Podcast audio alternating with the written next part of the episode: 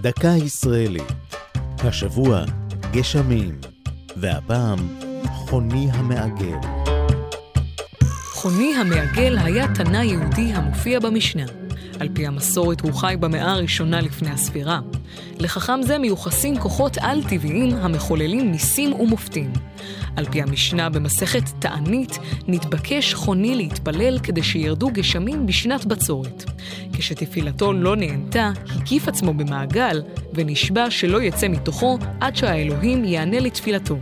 האגדה התלמודית הולמת את האקלים הארץ-ישראלי, הזרוע בצורות ושיטפונות. חוני המשיך להתפלל עד שירדו גשמים רבים, וכשאלה הפכו לשיטפון והחלו להזיק ליושבי הארץ, התפלל להפסקתם. במקורות קדומים אין זכר לציון מקום קבורתו של חוני המעגל, אולם מראשית המאה ה-13 והלאה זיהו עולי רגל יהודיים את מקום קבורתם של חוני המעגל, אשתו ונכדיו, במערות אשר בגבולה המערבי של חצור הגלילית. מאז התגלה משמש המקום אתר עלייה לרגל ליהודים, ומתפללים בו משלהי התקופה העות'מאנית לגשמי ברכה. זו הייתה דקה ישראלית על גשמים וחוני המעגל. כתבה מיקה נחטיילר, ייעוץ הדוקטור חיותה דויטש, עורך ליאור פרידמן.